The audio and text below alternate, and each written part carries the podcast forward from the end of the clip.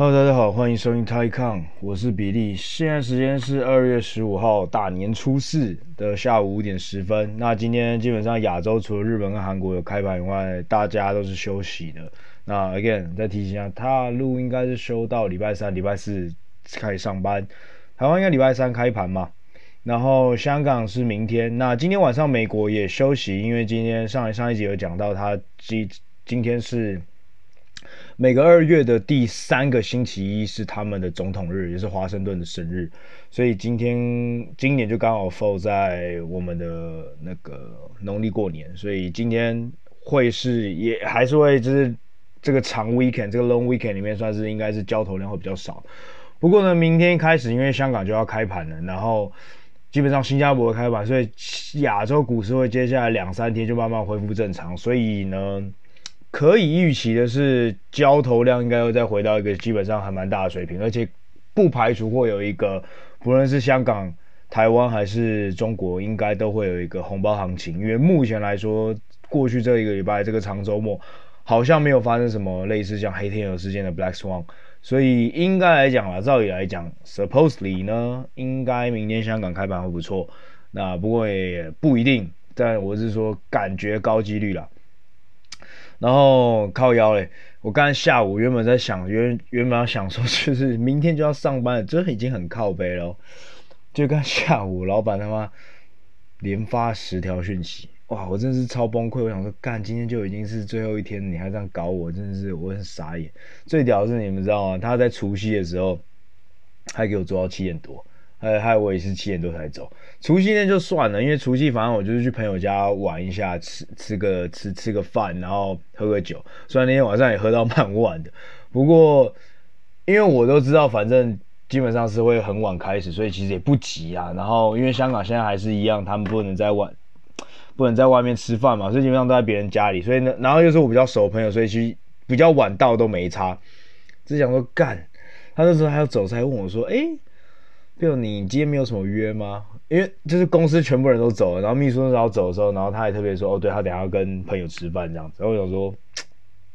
我是没约啦，那也算有约，但是就是不重，也不会没关系，就是晚一点回去也没关系的意思。因为他也知道我家人都不在香港，然后他说他他大概很有很风趣的说，哦。Interesting，他说今天晚上 actually 我也没有任何 plan，我今天回去可能就吃个云吞而已。我想说，哇靠，真，所以所以从这个里面可以真的是可以看出，就是说，虽然即便是华人，然后，但是如果是从小在美国长大的，然后整个教育环境很不一样，其实真的可以看出说，呃，这样讲好，他们像他们像他们的。像对他们来说，除夕呢，可能就是一个 extra 的一个假期，就是平常呢，过去在没有疫情的时候，他们其实就是拿去滑雪，但他并不会觉得说，这他们是一个应该要交家庭要团聚的一个夜晚，那反而是平安夜、圣诞节的时候，他们一定会就是一家就是就三代同堂的去去聚餐、去吃饭这样子，所以变成说圣诞节他反而一定不会出去玩。那其实我觉得，我相我相信啊，因为因为台湾比较没有。过，当然最近因为圣诞节是越来越多的年轻人在过了，但是在香港它是一个正式的节日，它是有在放假，那台湾没放假嘛？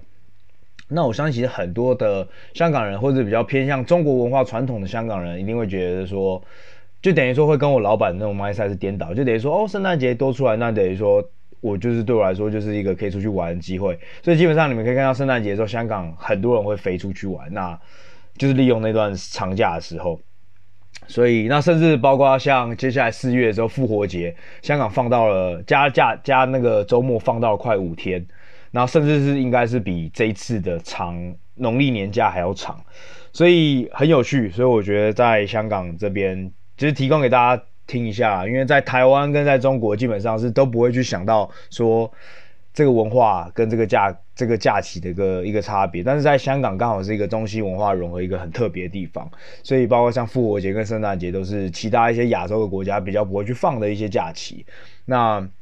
那那甚至比如说像呃，其实端午节跟中秋节，台湾基本上都会希望是只要是在礼拜二、礼拜四的话，尽量尽量会让大家连放。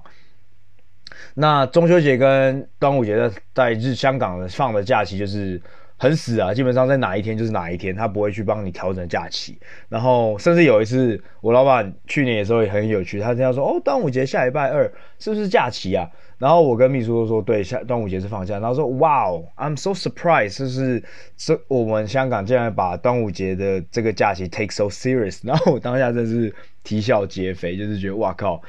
是是在他心中是。像我们从小大家都被教育说，呃，中国三大节日，中国三大节日是，嗯，呃，就是过年、中秋跟端午嘛。那想不到在一些外，就是这种中西文化教育都有受到一点点熏陶的人，会发现说，其实端午他们来说，端午节是很奇怪，拿来放假会超奇怪。但是在这边想在这边帮香港证明一下，说其实没有说很。不偏袒中中国或是中国传统文化，因为像包括重阳节，我知道台湾是没有放的嘛。那但我不确定大陆有没有放，大陆好像也没放。那另外他们放一个就是佛诞节，就是五月初的时候，就是那个释迦牟尼佛生的生日佛诞，香港也会放假。所以其实我觉得也算是蛮公平的。圣诞就是耶稣嘛，那佛诞你也让你也让佛教的人去放，所以我觉得蛮屌的。所以我觉得。在这方面来讲之后的话呢，香港的一个这个中西文化的融合，我是觉得蛮酷的，蛮特别的。那我相信比较少，因为我知道我听众其实其实现在越来越多都基本上都是我认识的，然后都是在香港读书。那如果不在香港读书，没有在香港生活的话，呃，这个文化的差异是我觉得蛮有趣的，好吧？Anyways，呃，那今天反正今天没有开盘嘛，而且不过又是假期快要收尾，所以我觉得今天就随便聊一些。嗯，最近我朋友问我的事情，那我就把它当一个，我就去做一个延伸，跟大家做分享。哇，喝一口啤酒，好久没有录节目的时候可以喝酒了。那反正 anyway，嗯，上上上礼拜，反正最近有些朋友就会问我说，呃。呃，我我最我就是除了工作以外，我平常研究股票、研究报告、研究东西，或是看东西的时候，我会去看什么文章，会去看什么网站。像我之前有推荐过 Seeking Alpha，S E K I N G，就是找 Alpha 的那个网站 Seeking Alpha。那它有些网站基本上，或者有些呃。它里面有很多专栏作家，那专栏作家每个月你能定、你能看的，如果你没有付费的话，你能看的话，只有最多只能看五篇。那如果你要看，你要无限制看的话，你就要所谓就要就要订阅，然后就要缴钱，就要用 Premium 的服务。OK，他就会问我说，那那那他就问我说，我有没有这样子做？那基本上我自己没有，因为我本身因为工作关系，所以可以看到的东西比较多，所以我就说本身来说，我就不需要去再花个人的时间跟金钱去订阅这些东西。但是呢，我现在就要讲重点了。我个人觉得呢，如果呢各位现在有钱有闲的话呢，我个人是觉得每一个月你有订阅一到两个东西去看的话，但重点当中来了，你订阅的话你要看，你不要说，因为因为其实现在很多的订阅服务基本上可能就是，比如说一个月一块美金，一个月一块半，一个月两块美金，就觉得干其实没差。那其实也好，就是。你会觉得说这个花费没有很多，但是其实长长久下来，你会发现，比如说你连续订了三年，但是就你这三年让你只看了一篇，那你可以自己去算那篇 cost，等于说你那一篇 cost，你看的那一篇文章，等于说假设就一块钱好了，就十二美金，十二美金乘以三三乘以三年，假设你过去三年订阅了，每年每个月都准时缴一块美金，但是你只看了不到十篇的话，等于说你看了不到十篇文。总共花了三十六块美金，也就是一篇文章花了快四块美金，只是去为了看一篇文章。然后你也不一定可以转化成你不不只是投资啊，但是不一定可以转化成你生活上你能想思考、你能学到、你汲取到的东西，完全没有。但是我个人会觉得说，我还蛮推荐大家都有去订阅一些，保持在阅读一些看的东西的习惯。那其实很简单嘛，我相信过去。如果是十年、二十年前，其实家里大部分的人的家里应该都会订阅报纸，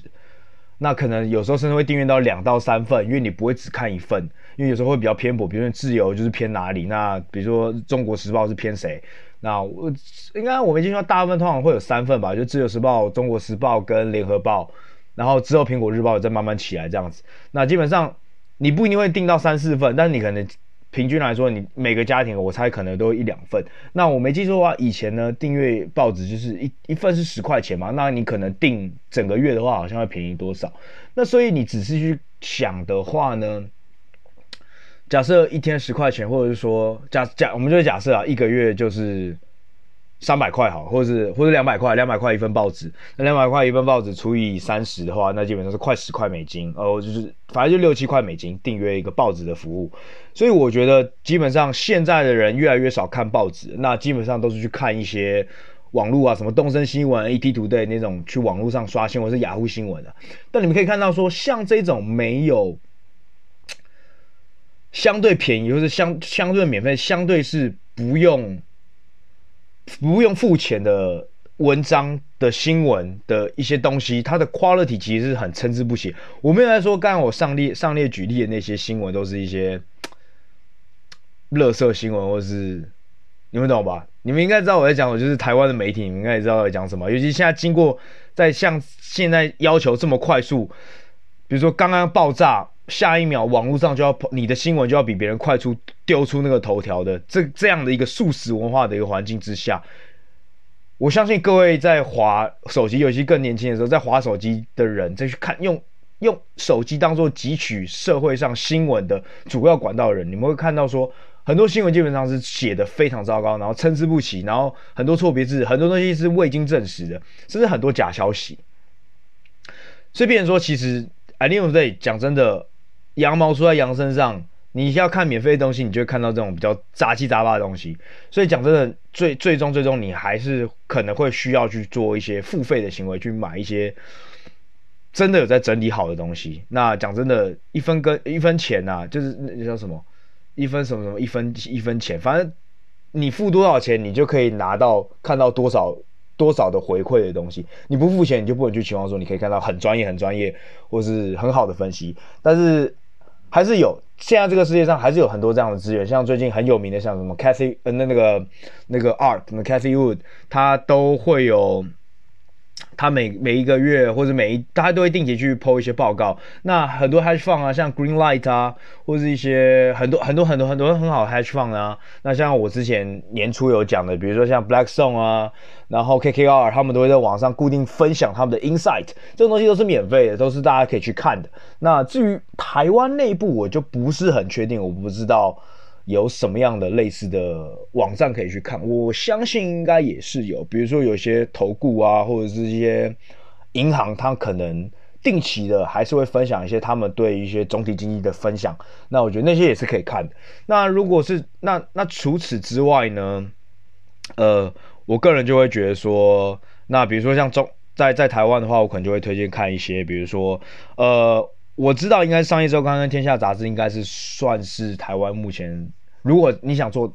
应该说财经管理或者是市场的一些东西，那这两个应该是非常好的一个推荐的读物。那国外的话，那当然你是可以订阅所谓的彭博，就 Bloomberg，那 Financial Times 就是金融时报，然后 WSJ Wall Street Journal 就是华尔街日报，跟一个叫 Barons》（B-A-R-O-N），然后的话也是它其实也是蛮不错的东西。那如果要更加投资投资的话，就是我刚才讲的 Seeking Alpha 啦，然后呃那个 Insider Monkey 是我我也蛮常用的。那还有一个叫做呃平常是拿来看报价的啦，但是它偶尔偶尔也会有一些，好像偶尔会有一些人写一些呃 column 啊，写一些分享叫 Investing.com。那基本上，其他我常通常是拿它来做来来看报价的，因为它有时候它的它的报价基本上，尤其像汇率啊、货币，然后指数，它基本上是比 Google 还快，然后甚至快过 Bloomberg。其实正常来 Bloomberg 是慢十五分钟。那基本上很多很多的报价，除了你有，除了基本上你去下载 App，你就是用券商的 App，它的报价才是最快的以外，大部分的一些网络上的报价系统其实都是万满。都通常是会慢十分十五分钟左右。OK，那再来呢？最终在比比，在我跳下跳到下一个，就是我今天基本上要从这个所谓的订阅服务去做延伸来讲，现在一个很流行的订阅服务的 business model。之前呢，我可以再推荐最后一个，就是呃看免费的东西，但是我觉得会非常非常的有有对对人。对，如果你是今天想要投资的话，会对你非常有帮助。基本上就是去看 Berkshire Hathaway，巴菲特他每一个 quarter 的 report。那我知道那个东西很难，但是但是它是一个很好的起点。那因为 Berkshire Hathaway，呃，Warren Buffett 他他可以把他基本上他旗下有很那么多公司吧，但是他会很条理式，而且会讲得很清楚，说他这个这个这一过去这一季做了什么，那手上的持仓做了什么变化，那基本上他都会在跟股东会上面的时候，他跟股东在分享的时候，如果你们去看他的所谓的就是电话会议 earnings call 的一个那个 script，也就是他的记记就是文字记录的话，可以看到他。如果股东有任何的问题去问的话，他会很清晰的去明白的去回答你的一些问题。那我觉得在透过看 Berkshire Hathaway 的财报之后呢，你就会就会更加清楚说，呃，每次到一个在看一家公司的时候，其实一开始最重要最重要要看的 key metric 是什么？就是最重要的 key 关键。每一个产业，当然当然每个产业都会看要需要看的 key metrics 都不同，需要看的关键的。数据都不同，但是我觉得看久了之后，你就会慢慢会懂说，某一些产业需要看哪些数据，某些产业哪个数字是最重要的。那我觉得再从去看 Berkshire Hathaway，他每一次股东大会，每一次每一次 quarter 跟人跟股东会打 earnings call 的时候，我觉得都是一个很好很好的学习机会。然后最后呢，就是我要讲，就是基本上呢，如果今天真的对投资有兴趣的话，讲真的。很多时候，呃，你看别人写的分析都不重要，其实最终最终你你最简单，你基本上就把公司的财报拿出来去研究，这是一个最最感觉看起来是最笨，但可能又是最踏实、最实在的方法。不过当然财报大家都会看，最终是看你怎么消化。所以就像我讲，基本上就是去学像 Berkshire Hathaway 啊这样的人去怎么去消化，然后再去转出说，你你去 input。你一一样的数字，你 input 了进来之后，那去学一下这些真的会投资人或这些人这种这么聪明的人去想，再去想为什么，然后再去输出说你今天要去做任何的投资决策。所以我觉得很推荐，就是大家可以从 Berkshire Hathaway Berkshire Hathaway 的东西去看，然后再慢慢去看一些其他的投资大神的的的每个 quarter 他们的讲的东西。OK，那跳回来来讲，刚才我讲到说所谓要订阅嘛。那订阅服务呢，基本上就是现在现在呢，呃，一个所谓的云端服务啊，或是软体呢，最新的最新的 business model。那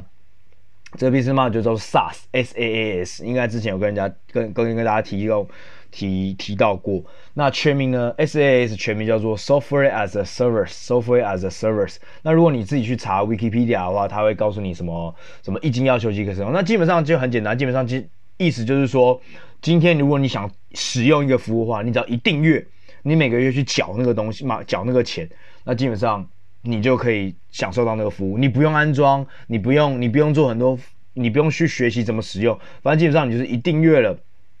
那那那那基本上你就可以享受这个服务。那我觉得 SaaS 呢，它算是一个一个比较统称的讲法。那其实，在这个所谓的 AAS，就是 as a service，as a server，我刚才讲的 software S A S A S，然后全名叫 software as a service，就是软体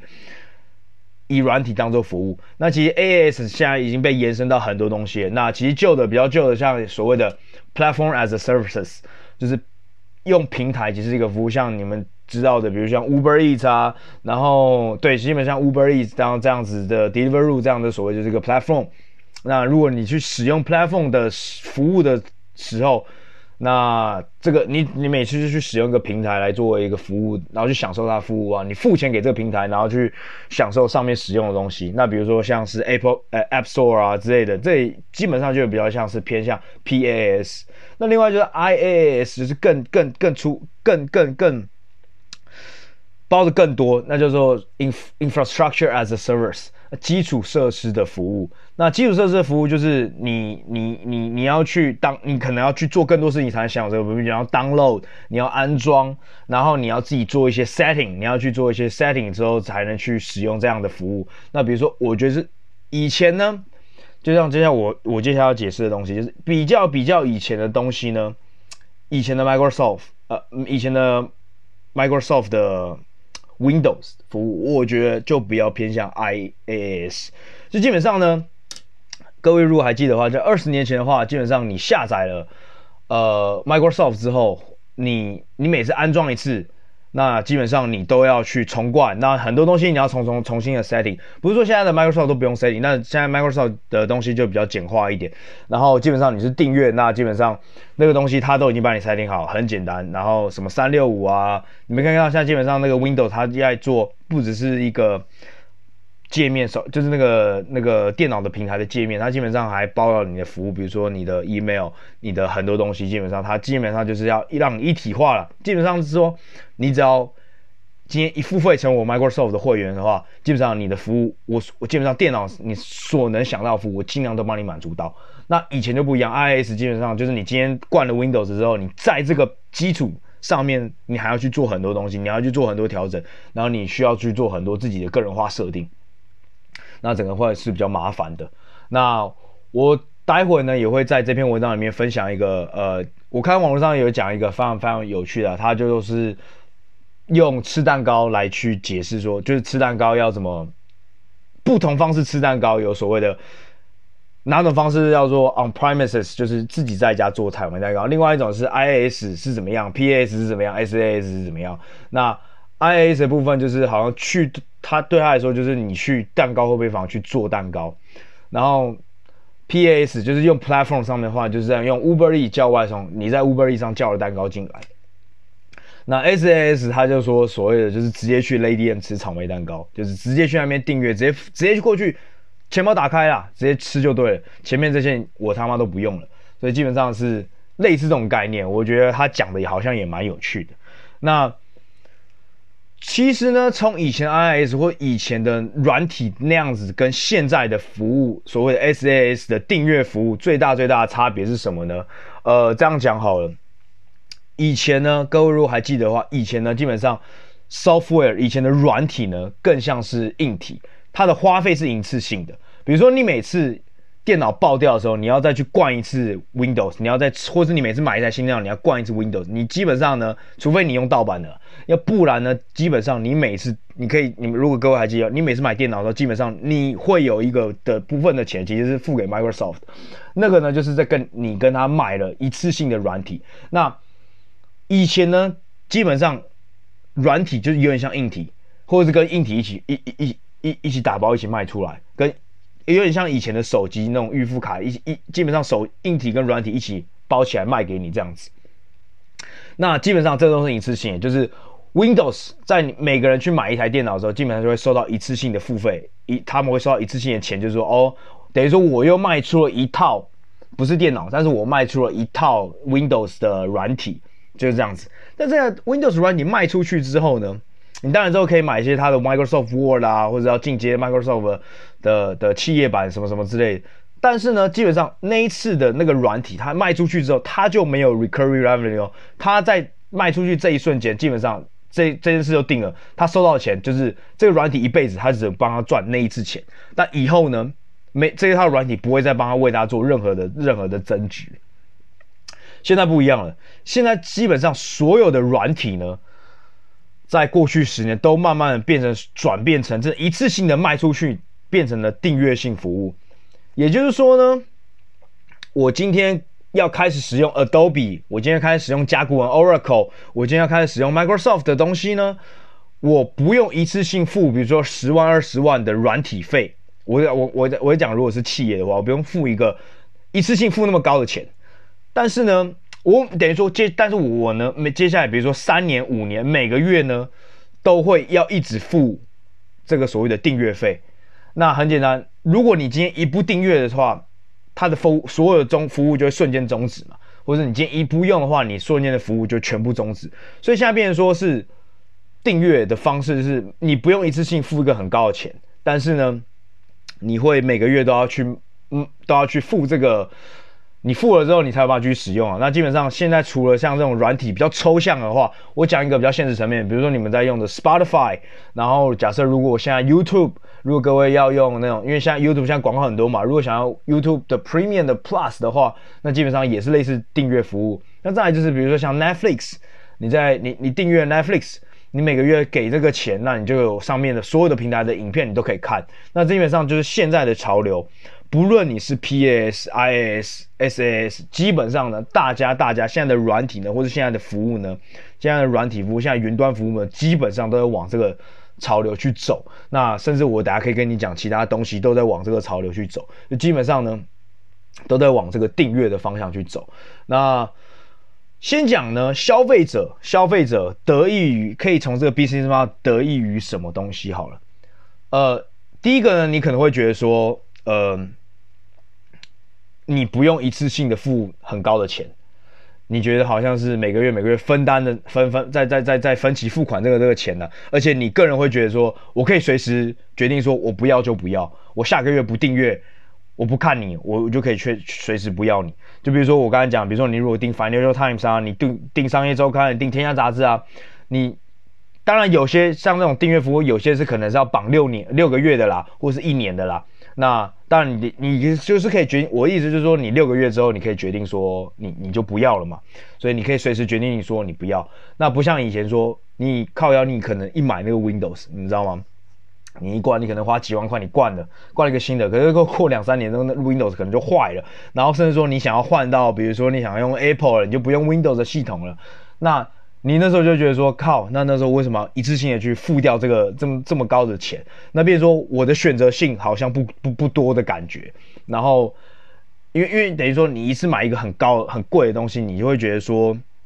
啊靠，要不用白不用。那如果它坏掉的话，你会变，你会变进退两难，说好像啊，我现在是要修这个，还是要去买一个新的？比如说你的选择性好像来说，变相来说，弹性弹性度就少了很多。那再来呢，就像我刚才讲的，以前的软体更像是硬体，它很多时候它没办法自动更新，它没办法随，因为现在的网络真的太方便了。然后所谓所谓的 SaaS、SaaS，基本上这个订阅级服务的时候。你订阅之后，它很多东西是不用 download 下来的，它都在云端上去做，你在云端上基本上那个 cloud 的地方就完成了，所以它很少会因为你的硬体，比如说你的电脑硬体爆了，你的你的主机坏了之后呢，你的那个软体就爆掉了，因为你的东西都基本上现在都是存存在 cloud，存在那个大数据大那个云端上面，所以就算你换了一台电脑说。换了一台电脑之后，你再去把你的账号密码登录进去之后，哇，那个服务又马上可以回来。只 as long as 只要你继续的在缴钱给这家公司，那就完全是没问题的啦。所以主要是这个，所以基本上你不会有这个过两过三五年，可能就比如说，比如说像。以前玩 Play PlayStation，你可能两三年、三五年，你就要再换一台。你比如说 PS 二，你可能就是很多东西你已经不支援，你必须要去买 PS 三。那 PS 三很多东西又不支援，你要去买 PS 四这样子，你要去你要去网上更新。手机也是。那以前以前的 Microsoft 以前的软体呢，基本上就有点像这样子。比如你们应该还记得，比如以前什么 Windows 七、Windows 八，主要 Windows 十、Windows 叉啥小的，但是你就感觉干好像过一段时间就要换一次。那现在的 SaaS 呢，基本上它会在，因为就像我刚才讲，东西储存在云端，那每过半年、每过一年，很多东西要更新的时候呢，它就开始帮你更新。那对，那基本上这个东西你就你就你就不用太去烦恼，你不用太去烦恼说你过一段时间你要再换一次换一套软体这样子，要再买一套新的更升级的软体，那它就会基本上在云端上就要帮你做更新了。那这是对消费者的好，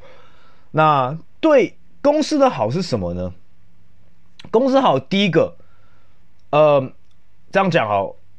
如果你把想象的这个房一套房子啊，如果今天我啦，或是你，或是谁谁谁，大家，我相信都一样。如果你今天在台北市有一栋房子，或者有一套房子的话，然后目前大概房龄大概是屋龄才十几年、二十年的话，我问各位，各位会想一次卖掉赚那两三千万，还是会租出去？我相信，我相信啦，百分之。应该过五十人应该会选择是租出去吧。那而且呢，你会发现呢，每过两三年，你在重签那个合约的时候，你都会提价，除非今天有 SARS 啊，或者是飞弹打过来，要不然基本上，在这个经济越来越好的环境之下呢，你会你你的租金你是有办法一直一直去提高的。那我跟你讲，SaaS 也很屌，SaaS 也是做一样事情。那当然说，他们当然会说，因为我现在提供你更快啊、更好的服务啊，那我当然会不断去提价啦。那讲到其实以前的 Windows 也一样，就算是你的 Windows 七换到 Windows 八，Windows 八一定比 Windows 七贵嘛，或者你买 iPhone 八，一定 iPhone 八一定会比 iPhone 七贵。所以其实讲真的，any of day，呃。你就把这个订阅服务，每个人我们今天在订阅，比如说订 Netflix、订 YouTube 的时候，我们就就是在缴租金啊。那你可以预期的东西，这个租金过两三年是一定会涨的。所以之前的 Netflix 在上两年前它去涨价的时候，大家都是靠要说啊 Netflix 接下来一定会暴跌，Netflix 一定会说一一定会少很多少很多顾客，因为他们会觉得。他们会觉得，呃，你今天这样突然跟我涨价，我就不我我就不愿意再订阅服务了。那我我事后就是证明说，其实完全是想太多了。那讲真的，我跟你讲，订阅服务最害怕让消费者最担心、最害怕的，其实或是我刚才讲，其实就是说，因为你从以前要付一次性的，可能比如说一次付。比如企业版 Windows 以前可能要付，可能是十万、二十万这样子，你现在变成说一个月只要付一两百、一两百、一两百。如果它涨十块的时候，讲真的，你很多时候就会觉得哦，I don't give a fuck，没差，就多付十块嘛。你讲真的，Spotify、YouTube，然后 Netflix，如果你今天真的很依赖、很喜欢在那个平台上，而且你在上面已经使用很久了，它今天就算比如说像 Netflix，它如果从五块钱涨到七块钱，你真的会在乎那两块钱美金吗？我或或或换另外想法啦，我就继续拿刚才房子的的的的的来举例哈。假设你是那个租客的话，你会因为如果那个涨价，比如说在十趴以内，那个你觉得涨价是合理的状况之下，你会为了那个十趴的涨价而去找其他的房子吗？我跟你讲啦，每次搬一次房子都是一个 fucking pain in the ass，都很辛苦啦。我跟你讲，我过去六年搬了六，每一年都在搬，我真的很讨厌搬家，但是没有办法。但我相信，如果大家是在这个，在一个合理的环境之下，像我相信 Netflix 在二两年前那那一次的提价，大部分的人都是觉得是可合可信的，或者是说，呃，有点无奈。那反正基本上就是在各位可接受的范围，大家就会继续继续继续续订。那我觉得目前的 SaaS 对这些软体公司就是有这样的一个吸引力。基本上呢，这就是我们所谓的顾客粘性超级超级高。就是我知道，我今天只要一拿到你这个，我一拿到你这个顾客，我一签到你，你今天一开始缴，开始对我的缴钱，开始付钱给我的时候，我相信只要未来两三年，我每次的提价都是在可接受的范围之内的时候呢，你这个顾客就会一直留在这个平台。那我们所谓的英文的 churn churn rate，C H U R N rate 就是那种就是呃 rate 就是 R A T E，churn rate 就是顾客流失率。只要控制在一个，比如说百分之九十、百分之五趴，或者是百分之五啊、百分之三、百分之二，那所谓的 churn rate，其实在这些订阅平台都是非常重要的。各位以后去看，如果对这种相关的公司，比如 Spotify 啊、Netflix 这样的公司，如果有兴趣的话，各位以后可以去注意下这个 churn rate，就每次停价提提高价格之后，他们 churn rate 是多少？那比如说每次到提价到 churn rate 如果小于五趴，那如果我提升五趴，但是我 churn rate 小于五趴，等于说是零点九五乘一点零五，那这个大于。只要这个数据是大于一点零的话，就是说我每次提价之后导致我的 revenue 还是会增长的话，那这样子这个 business model 就会成功，就会就会成立。那这个呢，跟以前 SaaS 最以前的软体一套一套卖最大最大的区别，最大的好处是说，这个你的可预期性非常非常高，而且你对未来的 cash flow，对未来的现金流进来的这个。可预测性是非常非常高，因为你可能公司层可能很早就会知道说，在建立在这个顾客这个顾客的 base 上面，我过两年之后我会准备提价多少，那我自己就是就会有个数据说，我知道我过去两年我提价多少时候，顾客流失率 churn rate 是多少，我就这样一算，我就可以很快去计算出，我过两三年之后，我这个 business model，我过两三年我这个 revenue 这个 sales 还是可以还是可以赚到多少。其实是完全可以估算，但以前的如果是软体，软体一套一套卖，就有点像是在拿去拿房子，你就像是永庆房屋啊，什么什么房屋的力霸房屋这些这这些的 sales，你要一套一套的去跟人家去推销去卖这个房，你要一套一套去卖这个软体，即便你今天是甲骨文啊，Oracle，你是 Microsoft 啊，你是这种 Adobe 这种那么大的软体，你不是像那种。比较新兴的一些，比如说呃，Viva 啊，什么一些比较新的，各位如果去查，反正现在 SaaS 有一一一票非常多的 SaaS 的软体服务的公司。那现在比较新的，比如说像甚至像 Workday 啊，Salesforce 啊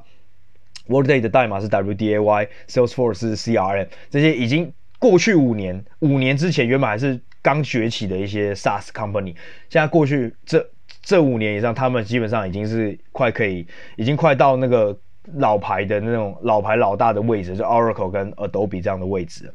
所以你就可以知道 SaaS 这样的一个东西会带起来非常的快。那就像我刚才讲，即便你是那种 Microsoft，你是那么大公司，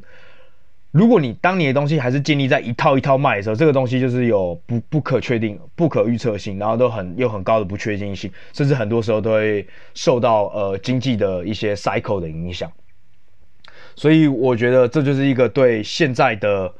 现在的为什么越来越多的不论是订阅平台还是软体服务，基本上都在转向所谓的订阅服务来做他们来来做来作为他们的 business model。那我个人觉得呢，这是一个未来的趋势呢，也是一个很难去转翻，就是很难再转头了啦。因为这个东西基本上这些大巨头都已经 take advantage，它其实只会大者恒大。就像我刚才讲的，呃，它的大东西会越做越好，就是因为你今天的平台越多，呃，你平台上面的使用用户越多，你数据 data 也就越多，那你就可以去做。现在大家喜欢要喜欢或是需要要用到的界面的一些的东西，就像你们知道为什么 Netflix 的东西，它的原创东西会做到大目前的所有平台里面还是最好，因为它的平台数量上面的用户数还是最大的，那它还是可以做到是目前的呃取向，大家还是可以喜欢的东西，还是在 Netflix 还是做出来大家喜欢的东西啦。那当然是像 Spotify 啊这些东西，我还是再回到来讲搬家的例子。当你今天很依赖这个平台的时候，你会很不想要去去换那个平台。你想，比如说你很多的下载的音乐要重新设定啊，要重新下载啊。比如说你从 Spotify 切换成 KKBOX，或 Spotify 切换成其他音乐平台的话，你很多东西要重新下载。你会，你你之后可能会为了说，比如说之前是缴一百块，现在缴一百一十块、一百零五块，你不会为了那五块钱跟十块钱，每个月十块钱、五块钱去。动这件事情去换太多东西，那我讲哦，甚至只是这种我们个人平常在用的时候，YouTube、Spotify 这种东西而已哦。你想想，如果是那种大企业的一些软体，那都是几百万、几十万的合约在搞的。那几百万、几十万，如果是就像我刚才讲，一百块升到一百零五块，升基本上只有五趴的话，五趴的提升，一千万基本上干一年，你提你一个大客户基本上是多五十万的的 revenue，所以基本上呢。我个人觉得呢，一开始呢，消费者会很喜欢这样的 business model。但我觉得未来未来呢，当消费者对这个 business model 越来越依赖之后，会会变比较可怕啦。因为等于说，就像我刚才我之前有讲过，当我们对这些巨大的平台啊、巨大的巨头越来越依赖之后，越来越会越陷越深呐、以后等于说，我们都会非常需要依赖它。那变相的来说，以后呢，只要他们有无限无限的 bargaining power，他们想怎么提价？当然说，我当然目前来看，大这些企业目前都还是在合理范围去做提价。但我说，如果今天真的有人做到一个很大，或者是有一些干，就是想钱、想赚钱、想疯了，或是真的直接变独裁，你知道富可敌国，一家公司富可敌国的时候，他可能会做出什么样太多可怕的事情，我们不知道，目前还没发生，但是我觉得很有可能会发生。所以这也是一个订阅服务的，一开始当然对消费者是好，但是我觉得目前来说，接下来五年会对这些大公司好，或者是对这些软体公司好。所以呢，我不知道未来会怎么样。不过我只能说，目前短期来说，这个趋势应该很难改变。那甚至呢，我觉得，呃，像我最近看到的，像游戏呢，像去年呢，呃，很大家引颈期盼的所谓的 Cyberpunk，那。我刚才讲，基本上像订阅这东西，已经不止在串流啊，正式是不止在这些软体，已经不局不止局限于这些东西。那基本上游戏，基本上也在往这个呃这个这个方向走。你们可以看到，基本上现在越来越多的游戏都是可以跨平台去玩的，不像以前呢，比如说某些游戏只能在 PlayStation 上面玩，有些 Play 有些只东游戏只能在 Xbox 上面玩。那这个东西其实基本上很很愚蠢。因为如果你今天建立出来一个游戏，只为了只能在一个平台上面玩的话，那是不是同时你消你你等于说你丧失掉了那些不是在你平平台上面玩的人？比如说我今天推出来的游戏，如果只能在 PS 四上面玩的话，那 Xbox 的钱你就赚不到。那有 P 用玩 PC，平常喜欢玩桌上的游戏的人你也赚不到。平常喜欢玩手机游戏的人你也赚不到。那你们可以像像去年呢，Cyberpunk 虽然说。现在被很很多人骂嘛，因为在 PC 或者是在很多平台上面都还有很多 bug 还没解决。但你们看看，像这样的游戏基本上就是跨平台。那我觉得未来所有游戏呢，会越来越来越往跨平台去做去走，因为在跨平台的时候，你你今天研发出一个游戏，你才不会有局限，你不能你不会说你只局限于说只能赚某个平台上面的钱。那甚至像以前。更老早以前有所谓的 PlayStation 挂跟打 Xbox 挂，就 Xbox 跟 Play PS 四、PS 二、PS 三的人会去吵架，说谁的平台比较好。我只能跟你讲，干以后呢，过去在三年、在五年之后，你根本不用吵，大家真的全世界一家亲。反正这些游戏上就是要赚所有人的钱呐、我觉得这样讲好了。所以以后呢，会看到越来越多的这样游戏是会基本上是跨平台去做的。那跨平台呢，你就会发现说，像。像这一次的 Cyberpunk，因为我去朋友家 PS 玩，我觉得其实虽然有很多 bug 啦，但我个人不是那种很很疯狂的游戏铁粉，然后是说游戏一定要怎么样怎么样怎么样的，所以我个人觉得说，其实还蛮有趣、蛮好玩的一个游戏。那你知道是怎么下载吗？呃。基本上呢，现在很多大部分的游戏呢，即就算你是 PS、PlayStation 的或者 Xbox，你已经不用再去呃实体店买光碟，但你还是可以去买光碟，当然是可以的。但你现在越来越多是，你可以像 App Store，可以像手机的 App Store 一样，直接去 download，你直接做付费，然后直接手机，然后直接电脑。呃，那个主机就帮你 download 下来，然后呢，甚至呢，我上次有看到，因为因为那个游戏 download 下来之后，一第一版它是很多 bug 嘛，然后第二次我再去玩的时候，他说啊，有些 bug 帮你修好了，但是你要先更新它，你更新的时候，它当然要花，比如说几十分钟，那你在更新的时候，你还记得吧？基本上这个就是一个 SaaS 的概概念，你不用去买实体片，你直接在 download 上，你只要在你有 PlayStation 的这个账号之后。你下载，你付过这个游戏之后，你去 download，那之后呢，他去帮你 upgrade 的时候，你不用再去再去买个新的 upgrade，你只他这个东西，这个等于说他这个东西会一直帮你去 upgrade，那这是游戏下目前的趋势，也在往这个 AAS 的方向走。那甚至呢，讲一个更远的东西啦，特斯拉的车子基本上就类似这种概念了。特斯拉其实你买他的车子，你买他的车子的时候。基本上，其他那台车最核心、最重要的东西就是它那台电脑。它那台电脑里面，但那台电脑它是可以连线的。它它其实是一个，它是有在跟特斯拉的云端去做一个一一直在做、一直在做、一直在一直在做服务的，一直在做交流的。那今天比如说特斯拉的系统需要更新的时候，你今天是只要 pull back，就是你只要在 pull over，在一个路边先停靠，那二十分钟、三十分钟让那个软体去做更新。那更新完之后，它的它的它的它的软体就会帮你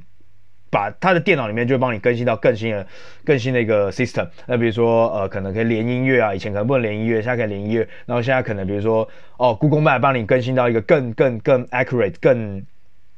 更精确的一些东西上面。所以基本上呢，特斯拉的车子目前呢，所谓叫做 software car，software car，基本上就是在做这件事情。那以后呢，基本上。我是前几天看到那个上个月吧，好像是 NVIDIA，就是辉达那家那个那个公司的老板，呃，黄仁勋，呃，Jensen Huang，他其实也是台湾人，不过很早也是去美国。他就在讲说，未来的车子呢，你买车子的那一瞬间其实最便宜的时候，因为你在后面呢，它的软体电脑会越会会越更新的越来越越高阶，所以你的电脑，你以后买车子其实不是买车子啊，你等于说买一台行动电脑了啦，这样讲好了。然后，所以基本上以后买车子的时候，那些硬体其实很不重要，重点是你那台软体会不断不断自动更新了。那 again，这个想法其实非常像我刚才所说的这些 A.S. 基本上它你买一个软体，它会定期定期帮你更新。那这样的好处是什么？好处是很多时候你你的车子以后只要去检查硬体啦，那很多软体的东西你不用再去做更新，你不用再去做很多的很麻烦的东西啦。那但是我觉得车子的东西呢，就稍微太远了一点。不过我觉得未来很有可能发生这件事情。那目前我们看到是游戏跟很多的串流平台都已经在往订阅服务方面走了。那反正呢，今天就是跟各位分享所谓的现在一个一个新的一个 business model 新的一个商业模式的趋势。那我相信未来会有很多很多东西都会往订阅服务方面走，不论是报纸或是什么，反正所有很多串流的东西呢，基本上都可以往呃订阅方式。或订阅模式走，那我相信，呃，各位呢也有机会再从这些东西里面去找到一些投资机会啊，或者是学习一些新的东西，新新的商业模式，好吧？Anyways，我要去享受我最后最后的他妈不到半天的假期。那各位呢，再次跟各位新年快乐。那希望在接下来这个礼拜开春的时候，大家都有个新的一个好的工作开始。OK，新年快乐，各位，拜拜。